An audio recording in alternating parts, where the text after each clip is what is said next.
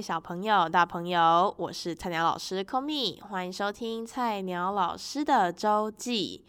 Hello，大家新年快乐！呃，这是新的一年二零二三的第一集周记，呜呼！自己制造一些罐头的音效。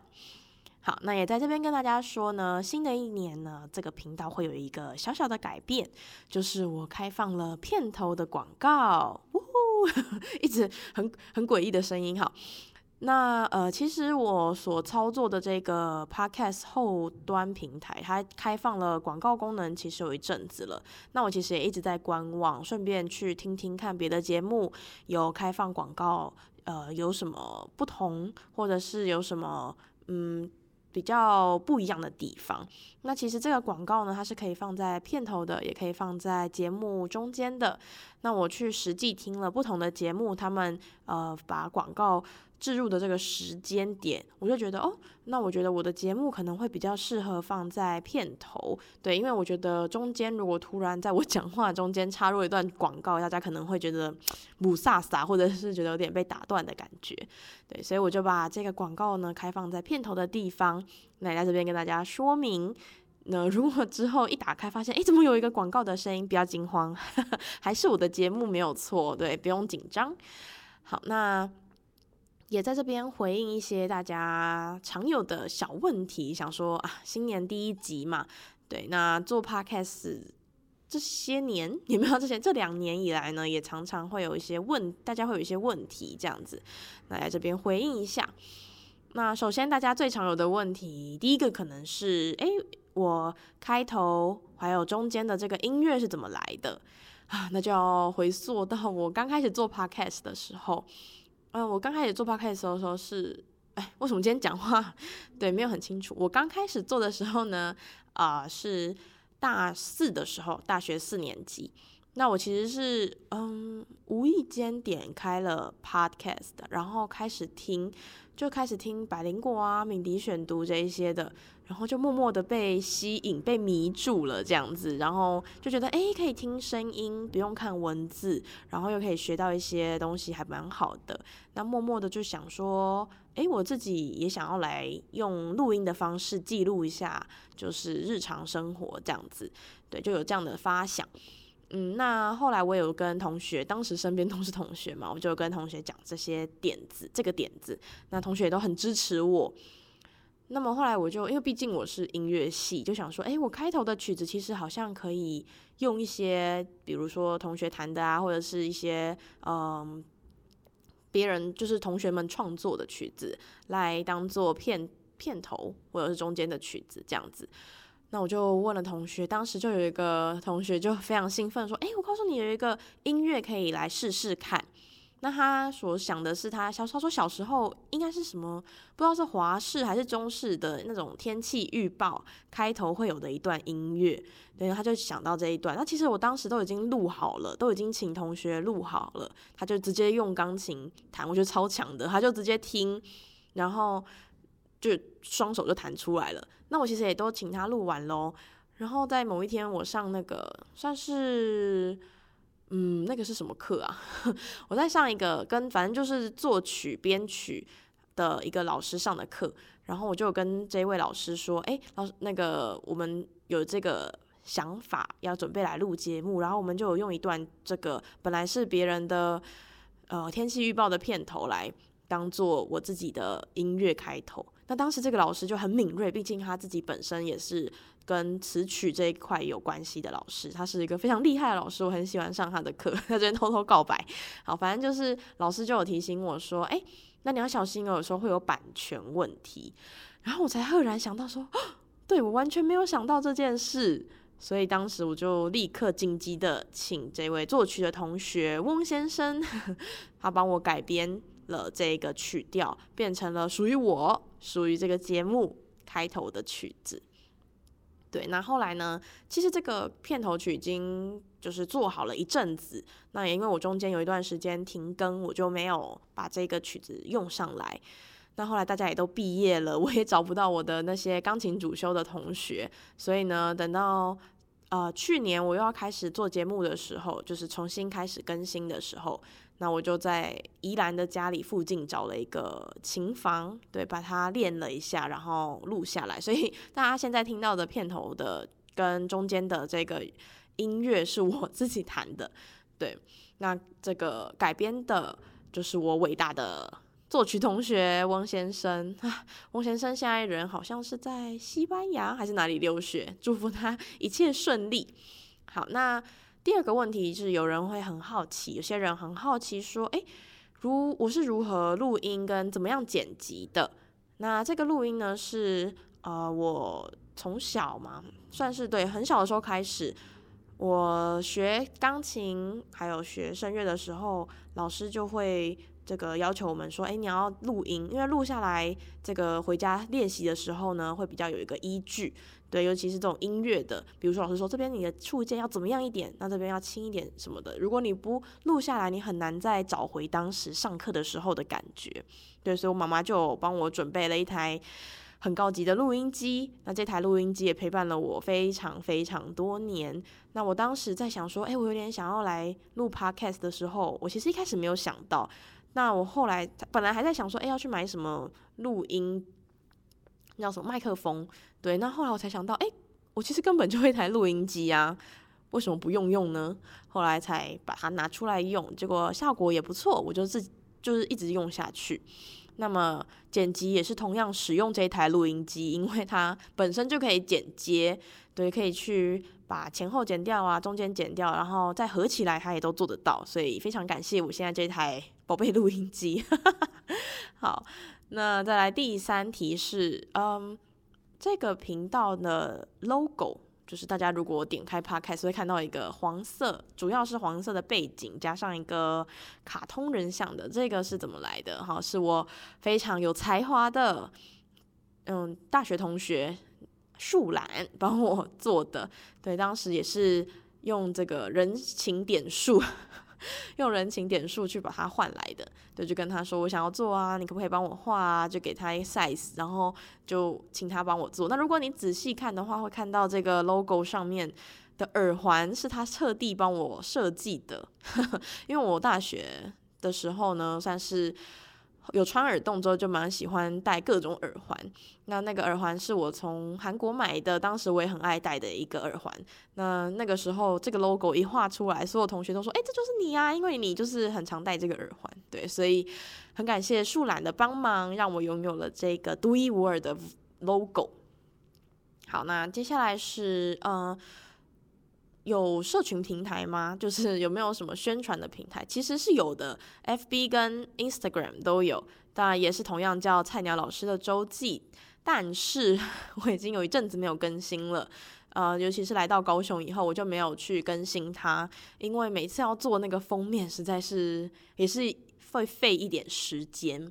对，所以我就只有在 Podcast 这边更新。那在平台上呢，当然你也可以私讯我，我还是会看得到，但就是 没有定期的更新。希望未来会有这个动力跟时间来去持续的更新。好，那接下来最后一题是我的 Podcast 已经做多久了？呃，我大概是从二零二零年的差不多三四月、四月左右开始。经营的，所以差不多也快要两年的时间了。那虽然两年了，可是其实到现在你看到的也只有四十集周记，所以其实中间有隔了蛮长的一段时间是停更的。嗯，那呃，所以其实也不算到很久啦，可能前前后后加起来可能一年，顶多一年的一年左右的时间而已。对，好，那。在这边也要感谢大家过去一直以来的支持，尤其近期多了很多新的听众、小粉丝，真的觉得自己非常的荣幸，很幸运可以获得这样子大家的喜爱。毕竟原本只是想要就是自己记录记录，然后可能亲朋好友，就是爸爸妈妈可能比较遥远的地方，他们偶尔听听，知道说啊女儿在干嘛这样子。对，本来只是大概这样的想法。那没想到会继续在这条路上走这么久了，那很感谢大家，那我也会继续努力下去，在这个我很喜欢的事情上面继续做下去。好，那么讲了这么多呢，接下来就要进入到正式的周记了。好，那今天周记的第一个主题不免俗，当然就是跨年啦。大家跨年有没有去哪里走走呢？呃，我今年跨年的时候是一个人待在家里，听着烟火的声音跨年。那么去年的此时，诶，算是此时吗？已经不是此时了。去年的跨年，我应该之前有讲过，就是我们全家人，包含阿公阿嬷、姑姑等等的，一起在高雄跨年，顺便来玩。那很奇妙的是呢，去年跨年的时候，就是在高雄的西子湾这边拍了照片，就是全家人，还有去呃。中山大学啊，然后在旁边的这个隧道啊，还有在这个渡船头吃大碗公丁啊等等的这些回忆，我现在都还历历在目。我觉得很不可思议的是，今年我的人就在这里，就是在西子湾旁边的国小教书，一天到晚都看到隧道口的这种感觉，对，所以还蛮奇妙的，就觉得哎，去年我真的是完全没有想到我今年会在这里。好，那在跨年前的办公室气氛也是非常可爱，而且我觉得隐隐的在空气中都可以闻到那种兴奋、期待的感觉，就是大家都很欢乐。对，那我还记得在跨年前的上班日，大家就在聊着，诶，年度的代表字，那也是。呃，很久没听到的一个题目，还记得应该是以前什么《康熙来了》之类那种电视节目有在聊年度代表字。那今年的，诶，应该算是去年的最后一个上班日，大家就在分享说，诶，我的年度代表字是什么？那听到办公室就是同事、老师们的分享，就觉得哇，人生真的在每一个阶段都有。不一样的重心，不一样的身份，嗯，其实我觉得无谓好坏，就像我们辅导主任说的，遇到了就面对，就这样子而已。那我自己后来也在想，就是大家在想代表字的时候，可能嗯下意识的会觉得哦，嗯哪一个是好的代表字，什么又是不好的代表字？可能大家像我自己原本我就在想的时候，嗯，可能会想避开一些比较不好的字吧。但我后来自己又在去反思，在想的时候，又觉得，嗯，代表字好像也没有什么好或不好。那个字本身其实应该是，就只是你这一年的回顾，给自己的一个小小的总结。这么多这么多的事情，很真的也很难用一个字去概括。那么，本来就是，尤其是在大家分享的时候，你就会想说，呃，谁的字好，谁的字不好？我自己啦，会在想这件事。可是其实。老实说，没有什么好跟不好，就是你这一年的一个镜子吧，就是自己去回想一下。我觉得就是酸甜苦辣一定都有。你要说去年考试很煎熬，一定有。那考上了会觉得哦，真的是这个如释重负，当然也有。对，就没有什么好跟不好。那大家也都会展望说，诶，新的一年有什么代表字？或许你现在也可以想想看，新的一年你有什么？想要对自己的期许，想要有什么新的代表字？那嗯，我还记得当天离开办公室之前啊，就看到哇，影印机还在刷着，就一张一张刷出来的考卷。因为各位临近期末啦，是不是大家老师们也在忙着出考卷啊，出一些复习卷给同给学生写这样子，就看到哇，影印机还是一样的在刷，即使是。就是最后一天，二零二二的最后一天上班日，还是这么的日常。那走出去，我们学校的玄关，看到哎，天空上的这个云好美哦，我就觉得啊，嗯，一切就是一样的平淡，可是又带一点火花的这种日常。不管这个火花呢是甜的，是苦的，我觉得都是一种生活的痕迹吧。那我觉得这样子的。平凡，然后又嗯，有一点点小风小浪的日常，才是最能代表人生的状态。那么，呃，想要知道我人生这个去年的代表字吗？我还在，我当我刚刚还在想说，哎呀，需要分享吗？好了，我小小的分享一下，我自己觉得我去年的代表字是丰，丰富的丰，是一个很中性的字。字，哈哈哈！啊，我要疯掉！好，很中性的字，嗯，丰，我觉得就是代表我去年一整年下来就是很丰富的，不管是年初我还在实习，还有年中算是四五月的时候，投入到了水深火热的较真考试当中，然后有到七八月确定有上榜，那还有这个呃九月开始就是进入到职场的第一个学期开始，那这一整个中间每一天每一天，我觉得其实。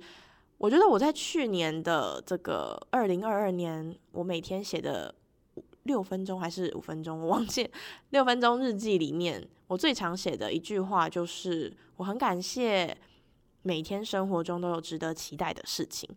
嗯，我觉得这个是我觉得最好的状态嘛，最幸福的状态了吧？就是你每天生活中都有一点你值得期待的事情。嗯，那。还是一样，在这边推荐给大家，要可以去看看这个。哎，可恶，我竟然忘记是几分钟日记了。反正就是每天可以，我觉得可以先从可能每天你很感谢的三件事情上面去开始，也 OK。就是嗯，让你去经历那些，去回忆，再把你自己放进那个状态里面。就是哎，我很感谢我，就是。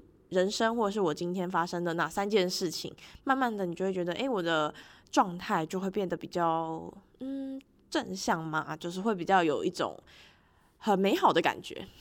好，那接下来呢，第二个周记的主题，想跟大家聊聊的是我上周四去参加的一个研习，它是自己手做树枝餐具，很酷吧？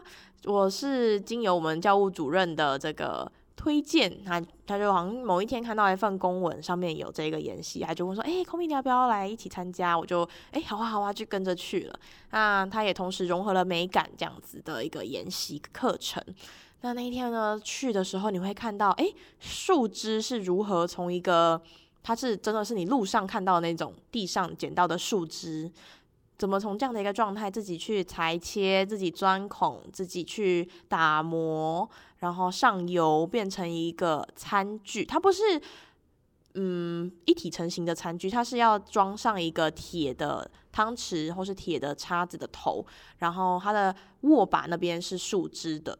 对，那很酷的是一开始从选树枝到后来裁切的时候，我是第一次碰木工三宝这种什么带锯机、呃线锯机这种，还有钻床，还有那个。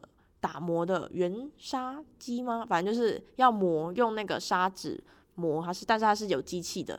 这种我都从来没有玩过，所以很酷。那那个带锯机，我觉得是最紧张的地方，它就是一个锯子，动得很快很快的锯子，然后它会发出嗯很大声的声音，所以其实蛮蛮紧张的。对，然后最难的就是莫过于那个钻床钻孔的地方了，就是你要把那个树枝。钻出一个类似椭圆形的，然后又要有一点深度的洞，因为它需要装上那个铁质的餐具的那个头嘛，就是汤匙啊、叉子的这个头，所以很难。那个要钻出那个形状，非常的困难。你可以看到每一个老师都是满头大汗、挥汗如雨在那边哦，就是一直钻。然后钻的时候，钻完你觉得哎，看起来外观上可能可以了哦，然后把那个。真正要放进去的那个餐具，就是跟树枝接起来的之后，发现哎、又不够长，然后又重新再拔出来，然后重新把它锁进去那个砖床上面，再重新的钻钻钻，我就觉得哦，真的是 很辛苦的一个过程。对，那还有后来后来的这个把它磨，用砂纸磨啊，然后上油就是比较属于比较简单的部分了。那你可以看到，从一个树枝到一个餐具，很漂亮那种。你在可能外面的一些手作的地方看到的这一种餐具，是很类似的感觉，你就会觉得，哦，天哪，很有成就感。我在编做的过程，我在心里默默的说，以后我如果在那边，就是那什么市集呀，看到那种什么手作的一些木头餐具或什么，我绝对不会在那边。心里想说：“哎呦，怎么卖这么贵？绝对不会。然后一个卖五百块，我也觉得很合理，因为实在是太费功夫了。”对，好。那我很喜欢的是，在课程里面讲师有提到的，要去接受树枝原本的样子。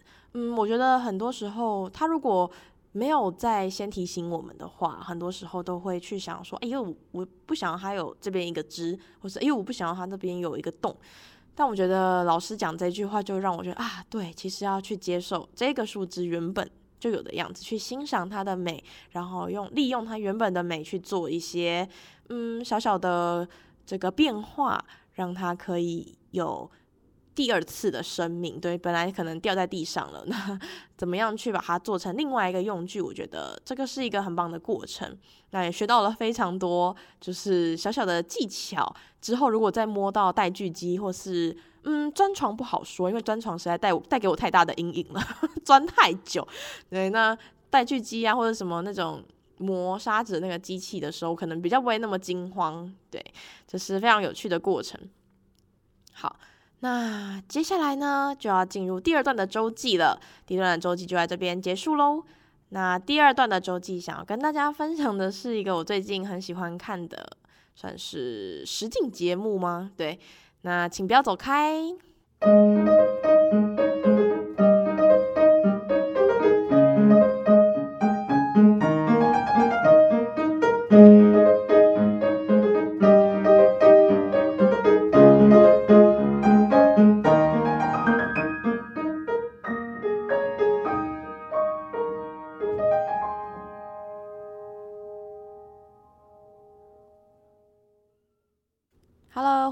第二段的周记啊，刚刚在录音的过程实在是给我太多的 震撼了。嗯，今天呢，推荐大家可以听到最后，会有一些小惊喜，就是 在录音过程中难免会发生的一些小状况，当做一个幕后花絮给大家，就是欣赏这样子。好，那回到第二段的周记啊，这一次的周记呢，想要推荐给大家一个。这个实境节目其实有点害羞，不好说出口，因为毕竟它不是什么高大上或是非常有教育意义吗？或者是很有某些艺术气息等等的，像是我之前推荐过的一些类型，它是比较生活化，但是是一个常青节目吧，我觉得。那它在最近的这个陆续在 Netflix 上面有 Netflix 上面。有推出，它叫做一个日本的实境节目《我家宝贝大冒险》。哦，讲出来真的觉得哦，好，呃，其实这个节目呢，我第一次看它是在宜兰的时候。当时是我们可能某个节日吧，全家人都在宜兰。那我记得是我跟我妹啊，还有我姑姑，他们就在电视机前面，就突然转到了这个节目，就看到诶，他其实每一次的这个节目，主要都是在讲一个家庭，然后让他们的孩子可能三到五岁不一定，那他们的孩子自己出去跑腿。哦，我跟你说，这个跑腿呢，不是一般的跑腿，有的那个跑腿的距离之长的哦。我当他就是那个摄影机从孩子的那个地方，然后慢慢慢慢慢慢 zoom out，然后就看到呜，他要走一个大山路才能到家，你就觉得天哪，这不是跑腿。可是我觉得他们愿意让放手让孩子去做这件事情，我很佩服。然后你可以看到那个妈妈们，每个就是小朋友回来啊，很多都很激动，就哦，你回来了，这样就会觉得哇，妈妈其实内心要让孩子长长大，可是又嗯舍不得，然后又会记挂着的那种心情，不管到几岁，我觉得应该都是对，就那个感感觉很奇妙。然后你看到孩子们，就是虽然年纪很小哦，有的可能两岁、三岁，然后。即使，在最大的，我记得也才五岁，甚可能最大七六岁吧。对，就他们年纪很小，可是都非常有责任心。比如说，可能东西没有买齐了，可是已经快要走到半路了，诶，还是再回去把它补齐。对，或者是嗯、这个坐船呐，搭公车也是有的哦，小小年纪的。对，我觉得哦，非常的佩服他们。那我其实常常都 看到一个人在那边默默流眼泪，因为觉得哦太感动了，尤其是常常小朋友那种很坚定的眼神，你知道是，然后要就是买的东西虽然很紧张，第一次就是出去这样子自己一个人跟外面的世界做接触的时候，就会觉得哇，他们那个眼神啊，那个小小的身体，然后承受着这么大的一个算是承担了这样的责任感，我觉得很很让人感动。对，我还记得那个时候第一次跟妹妹啊、跟家人啊一起在宜兰看的时候，我们就觉得哇，天呐，小朋友好棒哦！然后就大家就蛮蛮适合当一个茶余饭后的节目来欣赏啦。当然不是什么很有，我觉得我个人觉得没有什么很重大的一些这个教育教育意义，当然有，可是我觉得可能没有那么的呃。高大上，真的就是高大，没有没有到那么夸张，但就是一个很温馨、很感动，我自己非常非常喜欢。而且到第二季的时候，不小心越说越多。到第二季的时候，还会有一些对照，就是那个小孩子当年。可能三岁第一次出去跑腿，然后二十年后，你看到他长长大成人的样子，你就会觉得，哎、他现在已经是一个上班族了，或是哦，他现在都要结婚了，就是那个落差跟那个样子，就觉得哇，真的蛮酷的。好啊，这就是我这个礼拜呢跟大家推荐的这个算是实景节目。我家宝贝大冒险，很推荐大家，就是可以当做一个休闲娱乐来去观赏。好，那这就是今天的周记到这边，很感谢你的收听，也希望你喜欢今天的周记。那我们就下周一再见喽，Love you guys，拜。一个洞的位置，所以你要让它变成是一个，好难解释，是一。再来，你这个戳完了这个。要让餐具插进去的那个地方，好怪哦啊！哦，糟糕，哼，反正就是那个餐餐具要让它顺利的跟这个树枝接起来的地方呢。接下来呢，你就要去想一下，哎，嗯，我觉得我讲的很烂，等一下。